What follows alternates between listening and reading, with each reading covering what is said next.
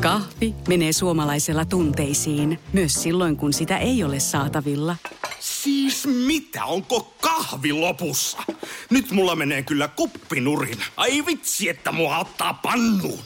Kaikkea kun ei pysty suodattamaan. Kulta Katriina. Eläköön suomalainen kahvikulttuuri.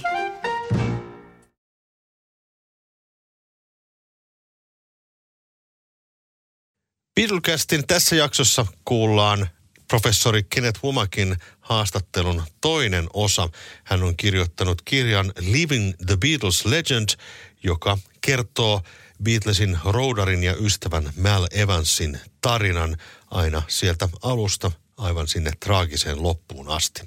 Nyt olemme päässeet tarinan suurin piirtein puoleen väliin ja Apple-yhtiö tulee vuonna 1968 kuvioon mukaan. Mal Evansilla oli Apple-yhtiössä aika isokin rooli. Kuuntelet siis Beatlecastia, puhetta Beatlesista. Minä olen Mika Lintu ja äänessä on myös Mikko Kangasjärvi.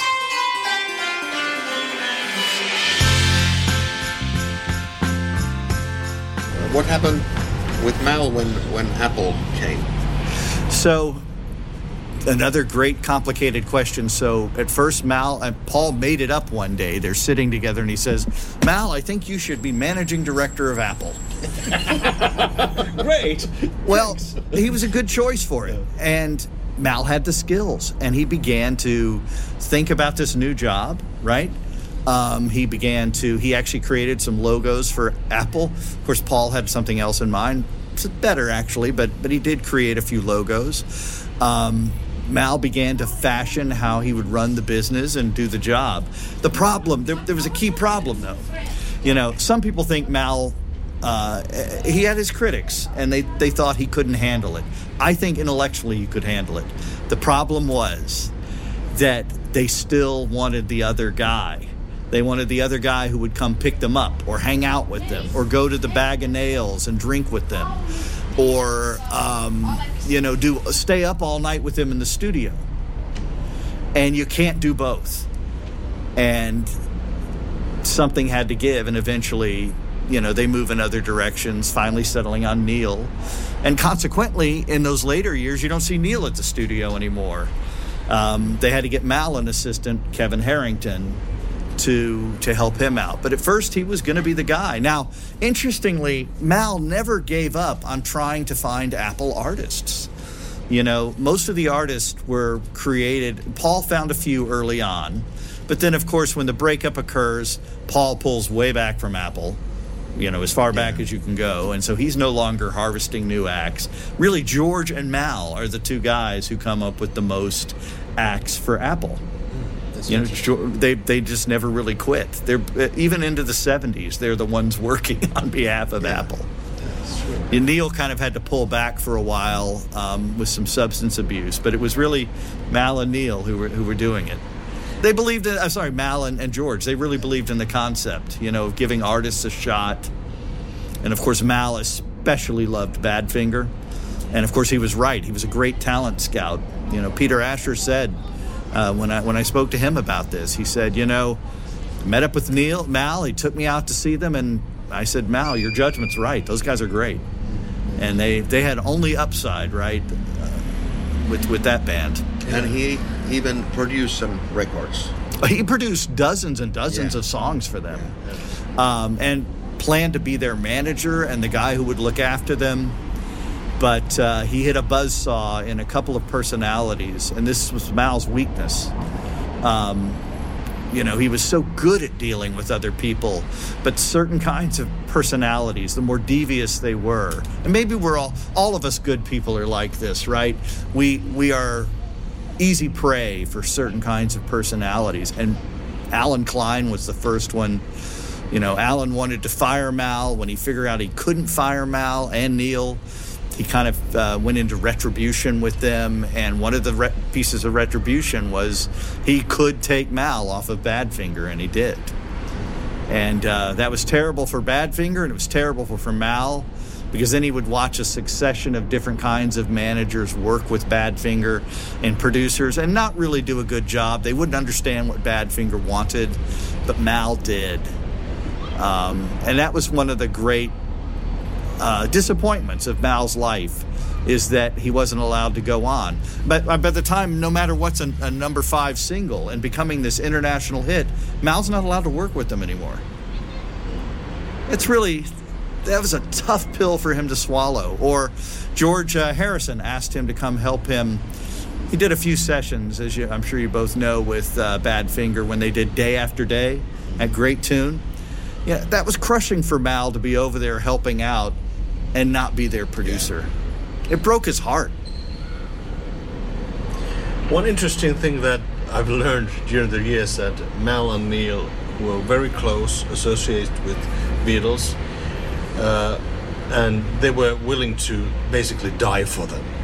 But still, the money what they got from the Beatles wasn't really that much. Yeah, so you know, I'm of two minds on this. Yeah. Um, you know, you're right. There, certainly in comparison to what the Beatles and Brian were making, it's nothing. But when you look at uh, laborers of their ilk, they were at the top of the scale by um, English standards at the time. So when Brian started Mal and Neil, because he started Mal at a higher rate because Mal was getting a good salary from uh, the post office, it, Neil actually got a raise because of Mal. um, so every time they would bring somebody on board, that's usually when they would get a raise. Alf Bicknell comes on, I guess, in 64, 65. He wanted a higher rate, so they all got a higher rate. So he raised everybody's everybody's salaries.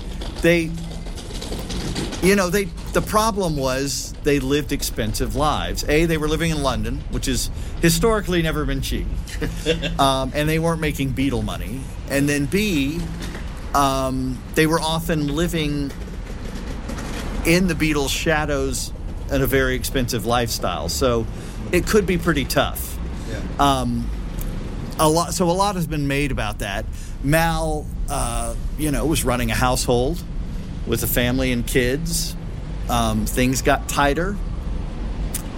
Um, when you look economically at the history of uh, of inflation in England, their pay was really good until it wasn't, and that was about 1971 when um, there were key key shifts, inflection points in the British economy, and the problem was who was running things in 1971. Even though he didn't, they didn't work for him. Allen Klein. Um, I tell you, if Brian had lived, he would have seen to it that their salaries had moved up in those key moments when they needed to. Um, they still lived well, though. Uh, I mean, they had access to petty cash. You know, uh, the Beatles were always generous and would give them things. You know, if they they both got cars at one point. Um, you know, so they were living good lives. Could it have been better? Absolutely. Um, if you look at the way Neil's life progresses, you know, he rejoins Apple in late 1975. Mal is poised to do so too. They'd only been out of it for since uh, the High Court, I guess it would have been January of 1975 when they ratified the end of the partnership. They'd only been out of business for a little bit of time then. And Mal actually, uh, sorry, Neil, when he saw Mal in late 75, told him, you know, they're going to make you whole. We're going to get paid for this whole year. So there was a lot to look forward to. And when you look at Mal, uh, Neil's life, you know, if Mal could have hung on, right? Imagine the joy he would have had in in seeing those new uh, periods of the Beatles' life and times. They weren't going to leave him behind. They never had.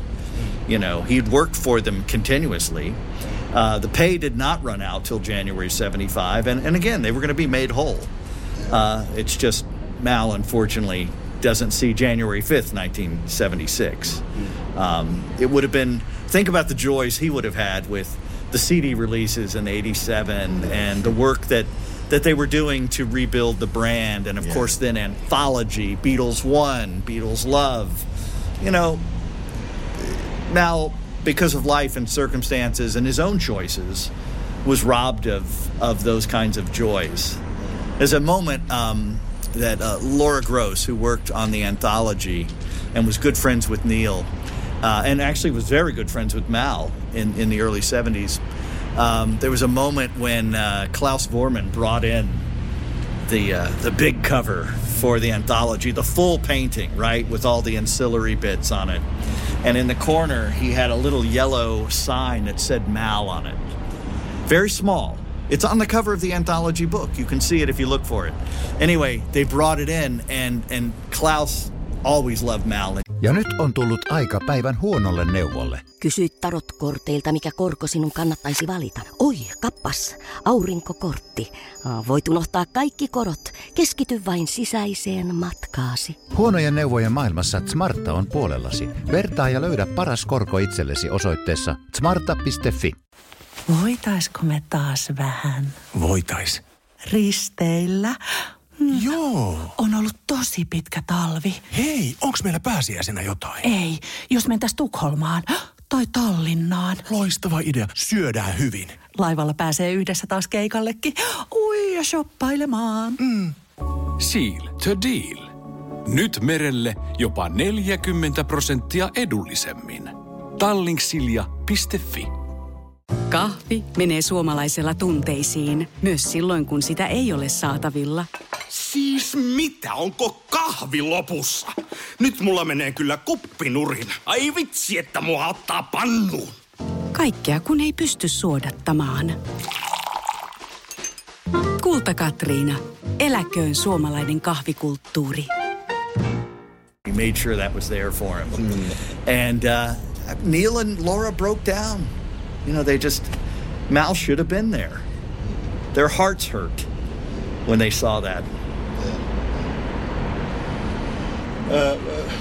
What uh, happened after the Be- Beatles broke up? Um, I understand that it also, of course, it affected everybody, especially Mal.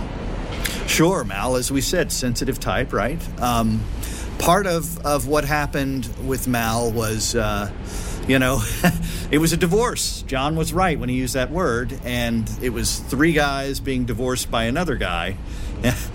it turned out, and the guy wasn't John, it was Paul. So there comes a point uh, when Paul said something along the lines of, I don't need you anymore. You know, I, and, and Mal understood. You know, Paul needed to go his own way. The lawsuit was going to take things a certain way. It broke his heart. Um, but at that point, he was really, having been chiefly Paul's guy, now he was John, George, and Ringo's guy. So he serviced them. He worked all their solo albums. Um, you know, uh, because Apple was disintegrating, Mal handled the petty cash. So part of Mal's job was to pay all the studio musicians. So when he was in London, um, he would get a big wad of pound notes, or if he were in California where they did so much work in the early 70s, he'd go get $5,000 a day to pay their tab when they went out to dinner. Or, you know, think about how much money that was in 1971 or 72, right? Um, he was constantly afraid that he'd be robbed. He lived in fear. One time he was, and they said, "Don't worry about it." But Mal, of course, was crushed, being a sensitive guy again. But he would, you know, when when they made the Ringo album, he'd come up to Jim Keltner and start counting out money, or you know, here you go, Klaus, here's your pay, right? That was his job, and so you consequently see in his diaries, uh, they they sort of become these kind of accounting sheets. with who's getting what, how many hours they spent at the sessions. Mal would keep track of that you know think of how complicated that was with all things must pass you know which yeah so that was his job morphed into this kind of other thing he was still doing all the other stuff you know um, making sure they had meals and you know maybe weed uh, definitely weed uh, but also uh, taking care of their instruments it was just more complicated because they were no longer just at Abbey Road. They were no longer just at their homes. Now they're more scattered. So Mal's life was more complicated, but he was still doing a lot of the th- same things.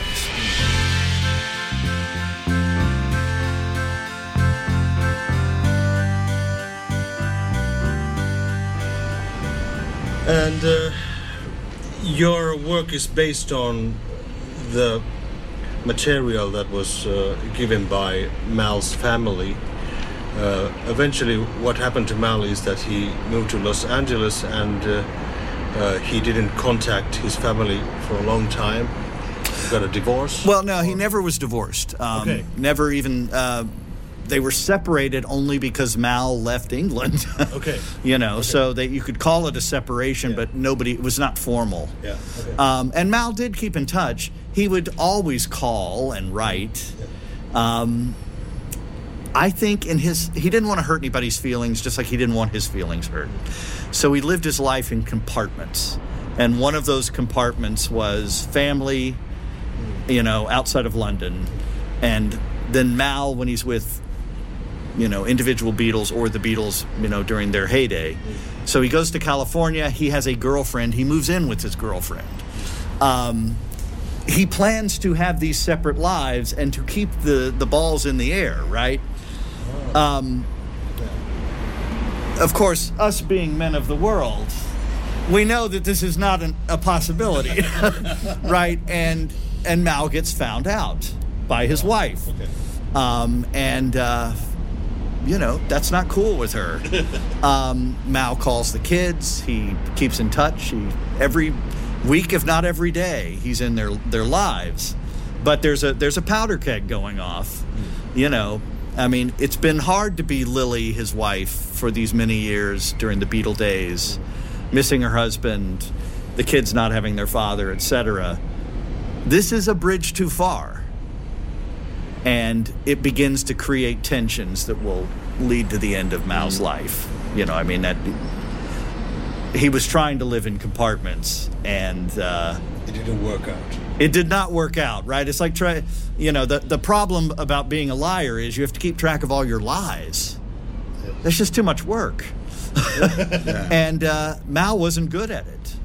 You know, um, he visited England exactly one time after being found out, and tried to concoct a scenario where he could keep all of his different lives in motion. And his wife was like, "No way, buddy. You know, we're not doing that." And uh, you know, so he he he wasn't estranged from his family. I don't know if I'd use that word. He was he was trying to live these these different kinds of lives. I mean, I guess in some ways the Beatles lived different kinds of lives, right? Particularly in the early touring years. I think Mal thought he could too. You know, he had his LA life. He had his life with his family. They they were all wise to it. Even Gary on their last family vacation, which would have been in the fall of 1975, se- sorry, 70, 73, he said, "Dad, you're going to leave us, aren't you?" He was sniffing it out, and Mal's like, "No, are you kidding? Of course not. I'd never do that." it was, you know, two months later. It was. Uh, Mal wasn't the first to try something like this, right? He just was terrible. He was terrible at it. Because uh, Mal's end is very tragic. It's like almost impossible to imagine what happened. But do we still know what happened? Oh, absolutely. I've um, uh, I've interviewed about 200 folks for this book.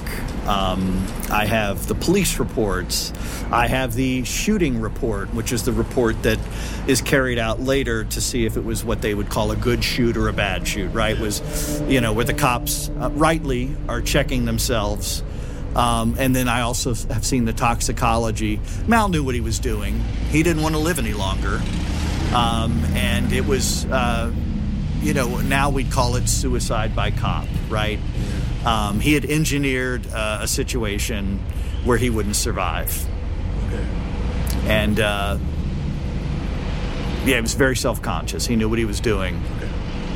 Um, and he was, you know, he had always had a, a love of the Old West and firearms. He was a collector of firearms.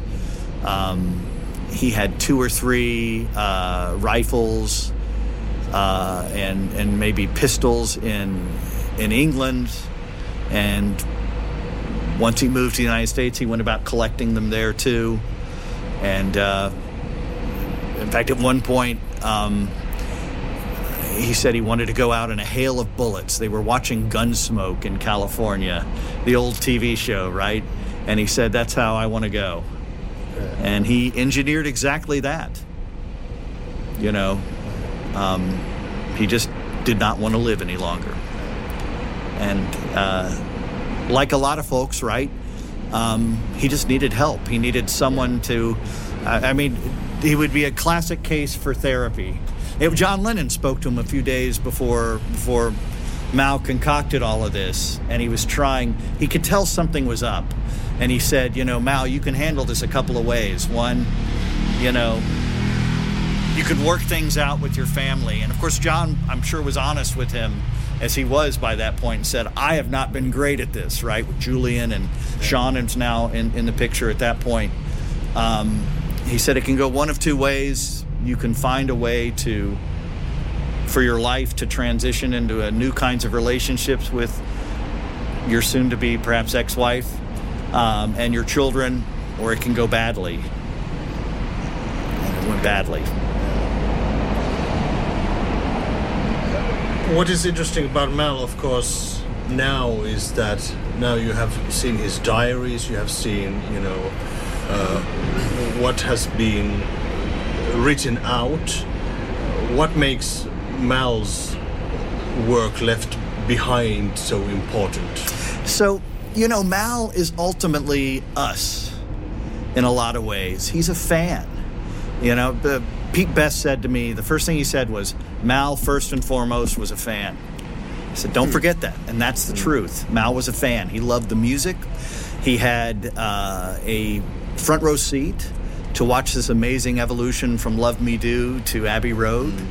Um, and, uh, you know, could not believe his eyes and ears and just adored that incredible uh, record, uh, that contribution to art. It was, you know, he's his one of his last lines about them was the Beatles are better than food and drink. and Mal loved to eat and he loved to drink. So think about that. He had big appetites and yet they were better than food and drink. So um, what you learn from these diaries and the material that Mal leaves behind is sort of what fandom looks like when it's unchecked you know, when you'll do anything, absolutely anything and beyond to be around it, you know, and yet still be your own self with your own appetites and desires, etc. It's it's a fascinating character. Voitaisko me taas vähän Voitais. risteillä? Joo. On ollut tosi pitkä talvi. Hei, onks meillä pääsiäisenä jotain? Ei, jos mentäis Tukholmaan tai Tallinnaan. Loistava idea. Syödään hyvin. Laivalla pääsee yhdessä taas keikallekin. Ui ja shoppailemaan. Mm. Seal to deal. Nyt merelle jopa 40 prosenttia edullisemmin. Tallingsilja.fi Kahvi on suomalaiselle myös valuuttaa. No mites? Paljonko sä tosta peräkärrystä haluat? No, jos nyt yhden kahvipaketin annat. Yhdessämme omaisuuttamme kahvia vastaan osoitamme hyvää makua ja pelisilmää. Kulta Katriina. Eläköön suomalainen kahvikulttuuri. Aamiainen. Bonkis. Tankki täyteen. Bonkis. Laittautumas. Bonkis. Ensitreffit. Bonkis. Pussailu. Bonkis. Säästöpäätös. Bonkis. Pyörii. S-pankis. Hae sinäkin S-etukortti Visaa S-mobiilissa tai osoitteessa s-pankki.fi. Sillä maksat kaikkialla maailmassa ja turvallisesti verkossa. S-pankki. Enemmän kuin täyden palvelun pankki. study. You can't help but love him. Um, my father read the manuscript. It took a couple of years to really knock it into shape, and so he read several versions. And he said something really interesting. He said, You know, I know I shouldn't like Mal. He said, Because he does some things that I know are wrong. But he said, I can't help but love him because he's a loving person. You know, um, misguided at times, but a loving guy. And he said, Every time I get to the end, I want it to work out differently. I want Mal to get some help or some other force to intervene and make a difference. And of course, it doesn't happen. I mean, I liken it to the Titanic, right? You mean, that- so many things could have gone wrong, right? And that ship makes it to New York. But it doesn't. And uh, Mal's kind of like that, you know. he's going to founder and sink. And maybe he always was going to. Uh, but what you learn from these materials, and I'm proud that book two will be all of these materials becoming available for other people to to study and find other stories in. They'll recognize um, other aspects of this that will be wonderful that I don't see, you know, and that's okay. Um, they'll they'll find their own Beatles and Mal stories through this material, but they are a wonderful document and another way of seeing this world from from Mal's point of view. It's super interesting. This- Yeah. I'm wordless. wordless, yeah. And you have good words. I've heard them. you have been a fine user of language. And the piano. oh, thanks. Talking about fandom a little bit, uh, what what made you a Beatles fan? The It's first the place? music. It's always the music. When was Um, that? It was uh, 1977. Um, I'm not a first generation fan. I'm just slightly too young, and uh, which is fine. And I had intellectual parents. Um, still have one of them. And um, when I discovered them, and I was very interested and I was already interested in music. I was a player of music and a student of the French horn by this point, you know, which is its own complication. so I'm already thinking deeply about music. He said, Well, if you're going to get into these guys, you need to take it seriously. And so he went to the Houston Public Library and he came back with the stack of whatever Beatles books were available at the time. So I, I don't, my, I've never really had fandom. I'm not a collector. Maybe I have a couple of little items of memorabilia that mean something to me. Uh, but I'm really from from that moment. I've always been a thinker of of the big why, you know, and it still fascinates me how and why do these four guys develop an art that will transform and transfix the world? And how do they go from that relatively primitive moment you know to the great masterworks of you know of the white album and abbey road? How does that happen i think that's just an interesting question anyway. James joyce doesn't do that. I'm a student of 20th century british literature. Shakespeare's uneven. It doesn't have that level of concentrated effort and growth. It's really something. Um, and you know they may have been you know these guys from the backwaters of England or however you want to look at it. Um, but at some point in that process, they become artists and they know it and they're ambitious about it. And you know, I that, I love teaching the Beatles because I want my students to have that ambition. Whatever their thing is, find it. You know, if it's music, great. If it's writing, great. If it's it's uh, you know being a great accountant whatever it is find it and just mine it right work the hell out of it um, and i love teaching their story uh, because it it is it has so many wonderful elements and lessons about how you know nobody's too small to make a difference in the world these four guys and brian and george martin you know pushed over an entire industry you know, they didn't come at it and work their way up through the ranks. They they came sideways and knocked it over and said, you know what, we're doing it differently. um, how do you like that? It's amazing. You know, I mean, it's I, I liken it to, you know, Steve Jobs in the '70s. Mm-hmm. You know, I have a dream about building a computer and I'm going to do it my way and it's going to I'm going to build it in my garage and and, and until somebody wants to activate it in the way I ha- my vision, we're not doing it. You know, I I find that fascinating, and I think it's useful for, particularly since I work in a teaching context. I want my students to enjoy that too, right? Uh, and have that inspiration, and then do with it, with it what they will. You know, I I, I want I, you, you can't help but approaching things like a parent, right? As you get older, and so I I I have that in me. I want to see them be successful. You know, I can't make them be successful, but you know, I hope that they can have the joy and conundrums and challenges of doing something you really love. Because when you're doing something you really love, right, it's not all happiness and success. It's trial and error. It's problem solving. It's uh, it's having to rebuild yourself occasionally. You know, and the Beatles are all of that. Thank you.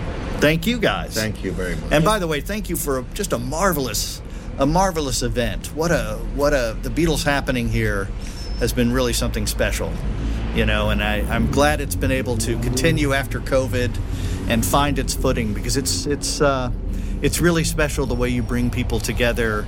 Uh, to think about the Beatles, to have fun with the Beatles, to listen to great Beatles music, um, that's a it's a special thing and it special people will something like that into being. So way to go, guys. Thank you. Kiitoksia, että kuuntelit Beatlecastia, puhetta Beatlesista ja tietenkin kiitos Kenneth Womakille, jonka haastattelun äsken kuulimme. Ensi kerralla Beatlecastissa aiheena onkin yhtye nimeltään Wings. Kiitos seurasta. Ensi kertaan. Minä olen Mika Lintu ja äänessä oli myös Mikko Kangasärvi.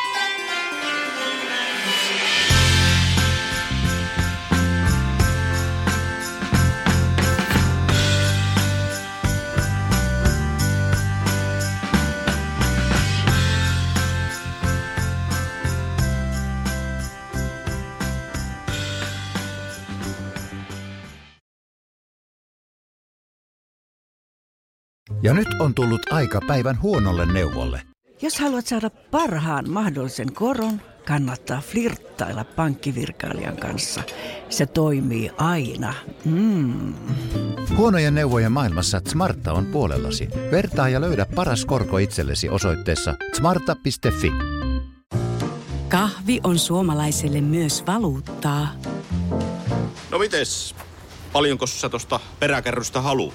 No, jos nyt yhden kahvipaketin annat. Yhdessämme omaisuuttamme kahvia vastaan osoitamme hyvää makua ja pelisilmää. Kulta Katriina. Eläköön suomalainen kahvikulttuuri.